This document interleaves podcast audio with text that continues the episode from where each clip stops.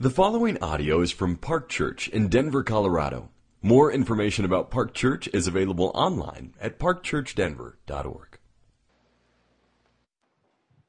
The scripture reading for today comes from Matthew 5 27 through 30. And again, the scriptures for today, Matthew 5 27 through 30. You have heard that it was said, You shall not commit adultery. But I say to you that everyone who looks at a woman with lustful intent has already committed adultery with her in his heart. If your right eye causes you to sin, tear it out and throw it away. For it is better that you lose one of your members than that your whole body be thrown into hell. And if your right hand causes you to sin, cut it out and throw it away. For it is better that you lose one of your members than that your whole body go into hell. This is the word of the Lord.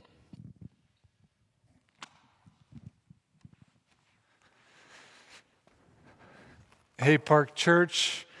I hope you're well. My name is Gary. I'm one of the pastors here at Park. I'm excited to get into this passage with y'all. Um, before we do, a couple of things.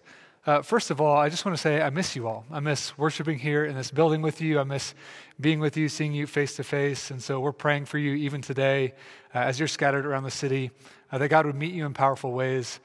Also, I'm just really encouraged by the way that you all as a church are really being the church, even in this season, showing the love and the generosity of God to one another, watching needs being met in our church family, but also through our church family, the way you've shown generosity to the city, to individuals and organizations. I just want to say, well done. We're so grateful uh, for you all and praying that God would meet you, continue to meet you in powerful ways. Um, also, someone asked us last week on Mother's Day, they said, Hey, did you take a break in the Gospel of Matthew because you didn't want to preach about lust or about divorce on Mother's Day? And the simple answer to that is Totally, uh, 100%. That's exactly what we did. Super insightful. Um, these passages for this week and next week are some pretty heavy passages. I think they're really beautiful and really good, but they're pretty heavy. And so we did take a break uh, last week to talk about identity in Christ, not just for mothers, but for all of us. What does it mean to embrace our identity in Christ? And so we're diving back into the Gospel of Matthew today. I do want to give a heads up. If you have children, uh, who have not been introduced to the concept of sexuality or lust or pornography, um, then this would be a good time to go ahead and get them set up with some other resources. We have resources available on our website. Also, if you're watching live, we have on the uh, Kids Resources tab.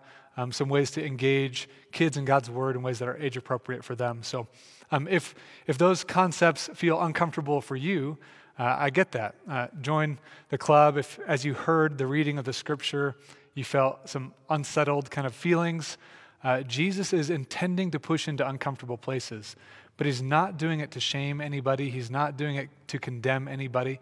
Uh, we kind of start with this foundational belief that Jesus entered into the brokenness of this world to meet us in our brokenness, to cleanse us from our shame, to forgive us of our sins, and to offer us a really beautiful way to life. So uh, my hope, our hope, is in this passage what we'd see is a really challenging but beautiful and inspiring vision from Jesus, a vision that he's offering us for a way to understand human sexuality in a way that leads to flourishing lives. And so we're going to pray that his spirit would do that.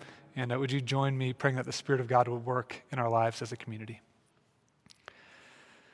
Um, Jesus, we need you today desperately. Um, we need you in our lives and our hearts to remind us of your love and your grace, but also to show us a better way.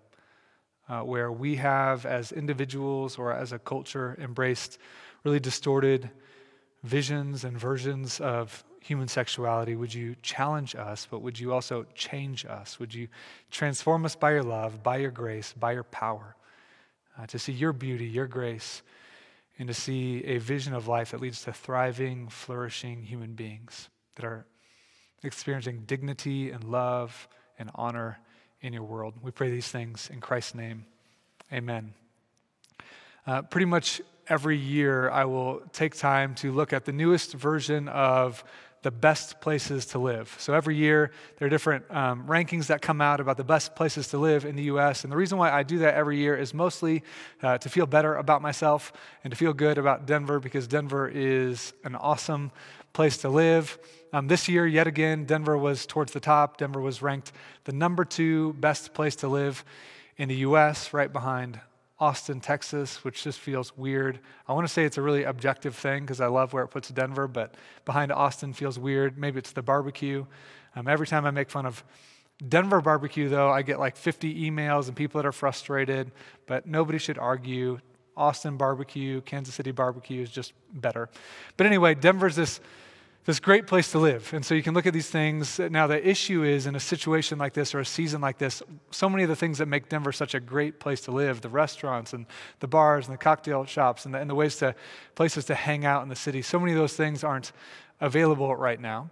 Um, so I get that. And maybe if they did like a, a pandemic version of the best places to live, it would be number one would be like Antarctica with all the hip places to hang out and all the super cool COVID free scientists that you could socialize with.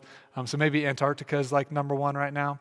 Whatever the case may be, you can look at these rankings and understand how your city stacks up with other cities, and it's just fascinating. Uh, I saw one of these a few years ago, and it was ranking cities according to the seven deadly sins. So, looking at things like pride and envy and greed and gluttony and wrath and, and lust. And, and can you guess what city was ranked the number one most lustful city? And it wasn't Vegas, surprisingly. No, it was our beloved Denver, ranked number one most lustful city. The ranking was more or less based on contraceptive sales per capita, which you know is, is an interesting way to assess those things. But what it was saying is Denver, with all of its young professionals, is a very sexually active city.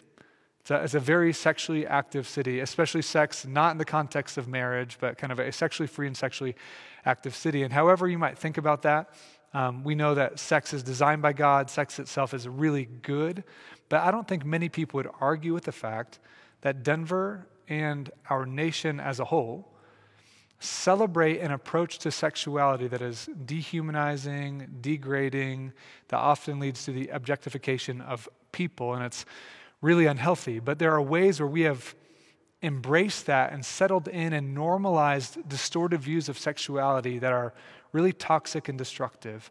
And in this passage, Jesus is entering into that reality a reality that was broken even in his own context in the first century in the Middle East. He's entering into that reality saying, I have a better way. There's a better approach to human sexuality than the approach that's been embraced and adopted by most civilizations and cultures throughout history. And that's what he's going to offer us in this passage. It's not a list of rules, but he's offering us a better way, a way where human beings experience honor and dignity as they live into God's beautiful design for human sexuality. A design that was created by God to help us understand what covenant intimacy is like, what it means to experience intimacy inside the safety of a covenant relationship. And so that's what he's speaking to in this passage. He's offering his disciples who are coming to him for forgiveness and hope and transformation a better way to life, a better way to sexuality in particular. And so, what we're going to do is we're going to look at two major areas in this, in this passage. We're going to look at first how he talks about this reality that our hearts are bent away from God's beautiful design for sexuality. He's stating that just as a reality. Our hearts are bent away from God's beautiful design for sexuality. And then he's going to offer us a way forward. And so, if you have a Bible, I want you to open it up. We're in Matthew chapter 5. We're just going to read uh, verse 27 to start, 27 and 28 and we'll talk about it for a few moments. Here's what he says He says, You've heard it said that you shall not commit adultery. But I say to you that everyone who looks at a woman with lustful intent has already committed adultery in his heart.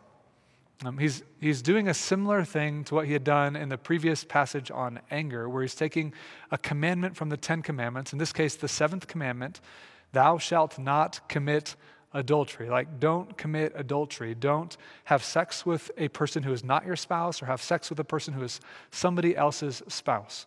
And in the Ten Commandments, what God is doing is He's giving the people of Israel a, a, a guide, instructions, or wisdom for what flourishing life looks like. And He's offering a version or a vision of sexuality that honors sex inside of the covenant of a marriage.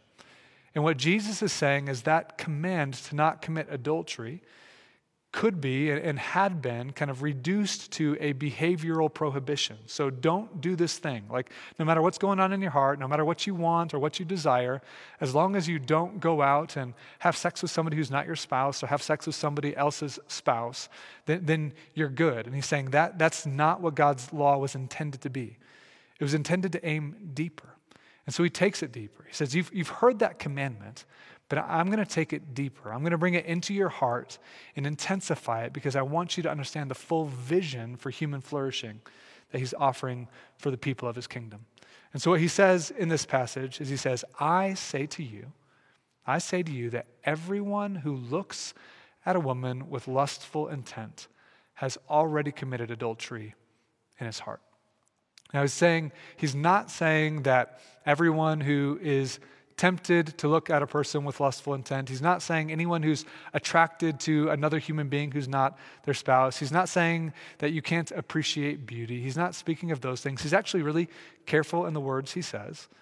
He says, everyone who looks, and the word could be translated stares at, looks intently at, fixates on a woman with the intent in order to desire her lustfully, in order to lustfully desire her, has already committed adultery in his heart.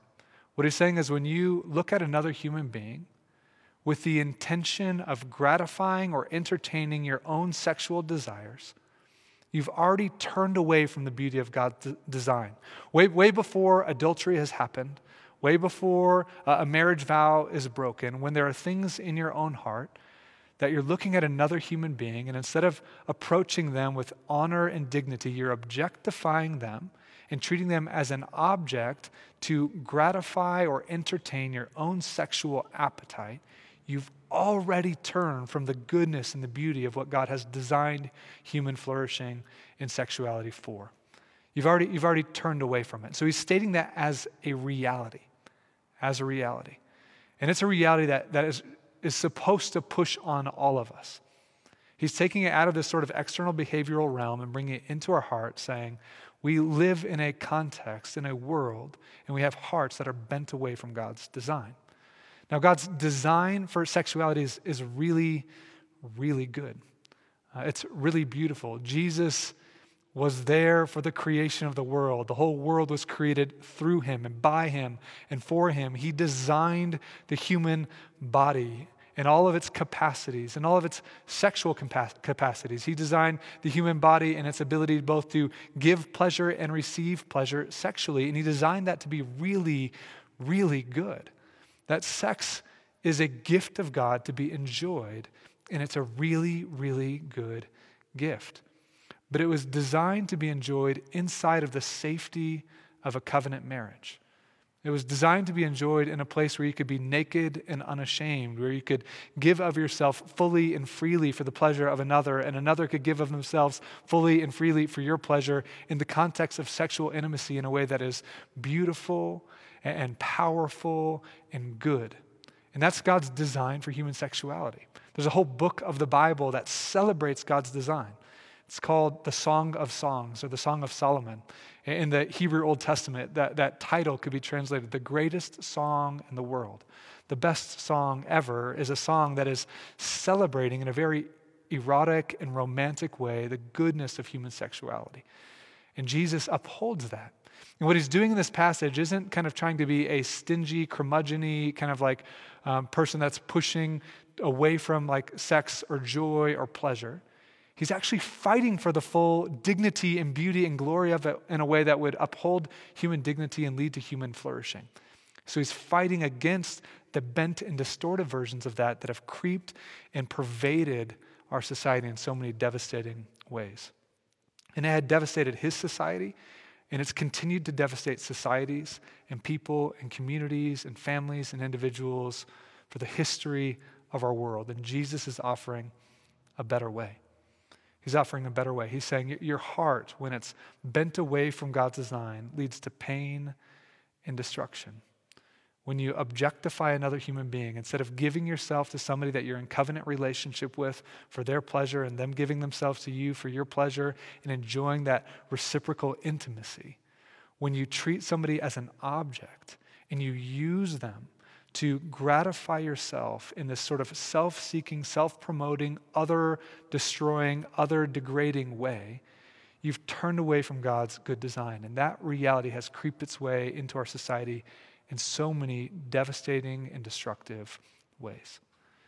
And you don't have to be a rocket scientist to pay attention and to see that. Now, there are ways in our society that we have begun to, we have begun to to push away and to resist and to fight against sexual misconduct in the workplace, sexual harassment in the workplace and in the public sphere. And I think that's a really good thing. And we need to be a people that are continuing to do that, to fight for the dignity of women, that women wouldn't be objectified in the workplace or in the public sphere with, with glances and comments and, and, and requests or demands that would be so destructive that some uh, of you have experienced in really painful ways. But, but it's it's crazy to think about how we've done that publicly. And at the same time, we have settled into and kind of embraced a private understanding of sexuality that creates a very dysfunctional, very corrupted, very toxic environment. And so we've embraced the reality of lust or this longing for somebody and this seeking to use somebody else for your own sexual satisfaction, even if it's privately, as, as a kind of acceptable or normal thing. And it's so destructive. We see this celebrated in TV shows. Think about whatever your favorite TV shows are and what do they think about and celebrate and promote with respect to human sexuality. You see it celebrated in movies and in film. You see it in apps, whether it's social media and just the ease with which you can move from an app like Instagram, where you could share pictures with your family and friends, to, to actually using images of other people to actually gratify your own sexual desire. Apparently, there's things called like TikTok, which I don't understand, and Snapchat, which I think is now old. I don't know. But these are like things that people are using, and they're using these things to actually look at images of other human beings, children of God, created in his image, and using them to gratify unhealthy sexual desires. And it's really destructive. It's really destructive. Not to mention the fact that the pornography industry, which is a multi billion dollar industry, makes more money than streaming services like Netflix and gets more views than things like Twitter and Netflix combined. That pornography and the pornography industry is no longer kind of set alongside I 70 at these like random stops scattered throughout the kind of like the Midwest, and it's no longer scattered in, you know, perpetually dark clubs that are scattered around our city, but the pornography industry has made its way into homes where it's set up shop on our devices, on our computers, on our TVs, and is destroying families, destroying children, destroying men and women. And this is the world that Jesus is entering into. He's saying, This world where we tolerate these things in our own hearts and where we think it's healthy or normal or something that we just kind of have to, have to settle into, he's saying it's not the way it's supposed to be. There is a better way.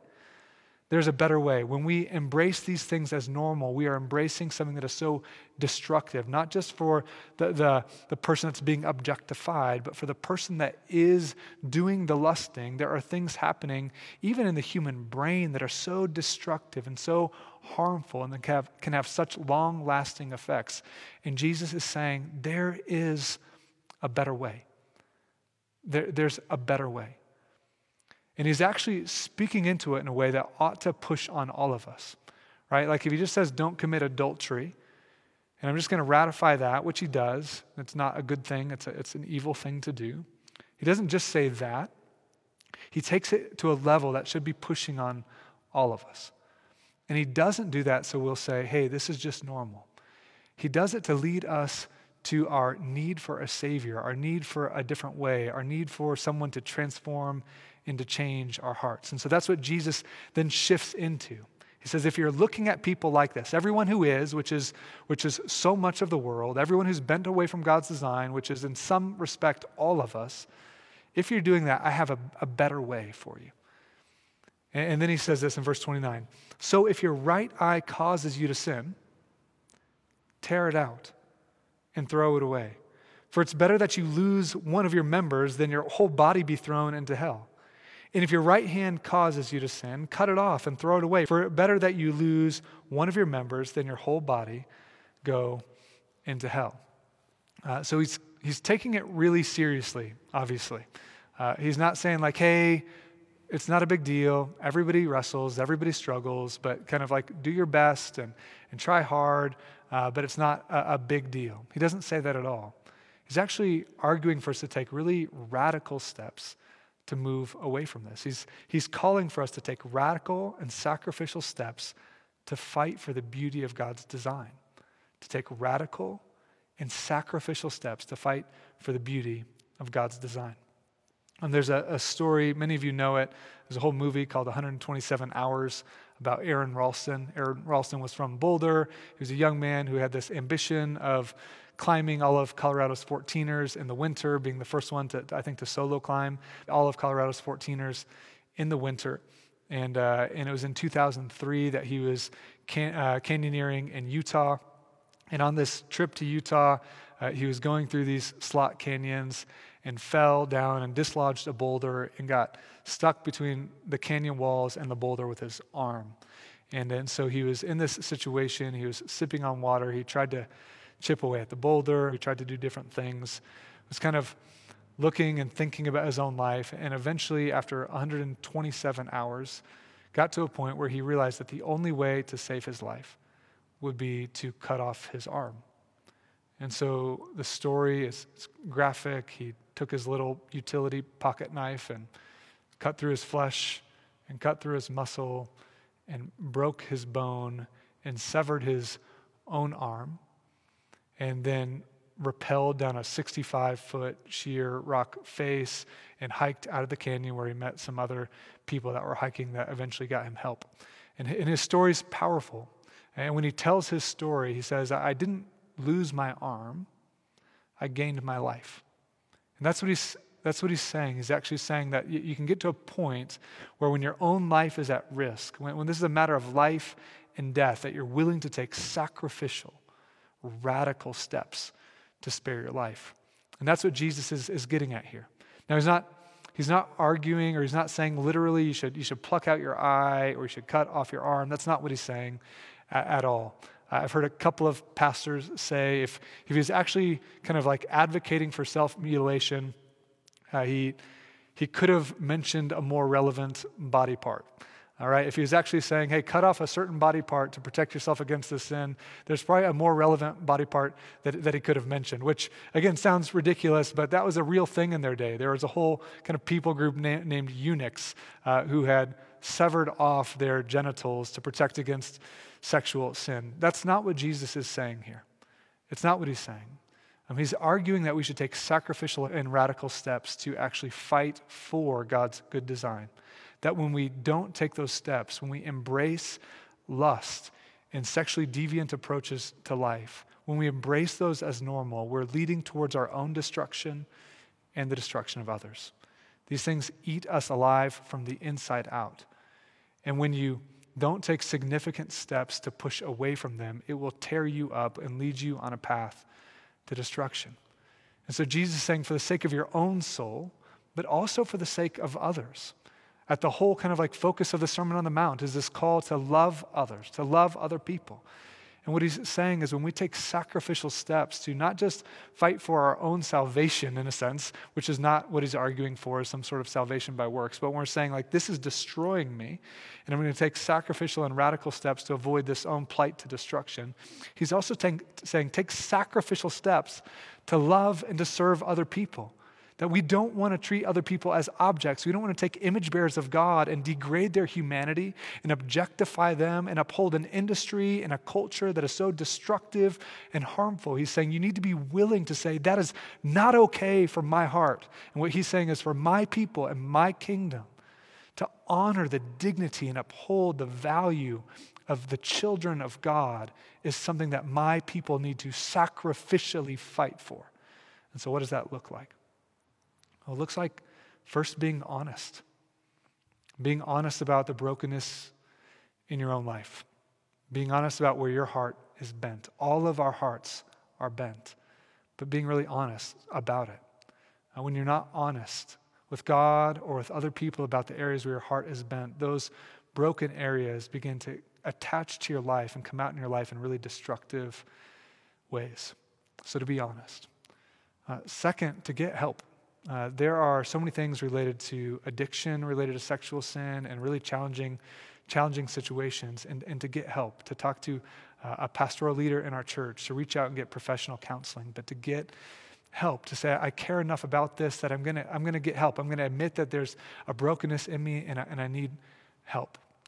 And, and the third is to be wise, to, to take precautions, to, to be thoughtful, to not put yourself in situations where there are temptations, to be thoughtful with how you use your phone and how you use your screens, and to, if you're going to be in a situation where, there, where you know that there are temptations, to, to enlist a friend to, to know, hey, I'm going to be traveling, I'm going to be in this situation, I'm going to be up late working on this, on this paper, I'm going to be whatever it is for you, to actually know that you can actually take precautions and enlist people to help you. But at the end of the day, at the end of the day, what we most need is we need Jesus. And that's what this whole Sermon on the Mount is, is teaching us. He's not trying to lift up this bar that's unattainable to, to condemn or to lead to shame. He's saying, This is my vision for life. And, and to help us see we fall short of that and we need a Savior. And that's what Jesus came to be. He came to meet us in our brokenness, in our failure, in our shame, in our guilt, in our struggles, in, in our stumbling. He came to meet us right there to show us the love of God, to forgive us of our sin, to cleanse us of our shame, and to offer to us transformation. Uh, Jesus is inviting us in this passage. He's not pushing into shame or condemnation, He's inviting us to come to Him with our brokenness with our guilt, with our struggle, with our helplessness, with our inability, and say, God, I need you. And what He shows us is beautiful covenant love a love where He would lay down His life to forgive us, to wash us, to cleanse us, and to transform us through His grace, to transform us through His love, to transform our very hearts from the inside out. And that's what He's calling for us today. He's inviting us to come to Him with all of our brokenness, to experience forgiveness and cleansing and hope and transformation. So let's pray that He'd do that in our community. Um, Jesus, we come right now and we ask for help. All around um, our church, we are a, a people who are broken. And we know that you love us and that you see us. And so I pray, even in our brokenness, you would Meet us with your grace and with your love. That you meet us with your grace and your love. That where people feel challenged or convicted, they would look to the cross and they would see the depth of your love for us, that they'd see the beauty of your mercy towards us, and that they'd see hope. And so, would you meet us in our failures, meet us in our brokenness, and would you change us to be a people who live into the beauty and the goodness of what you've designed for us? In Christ's name we pray. Amen.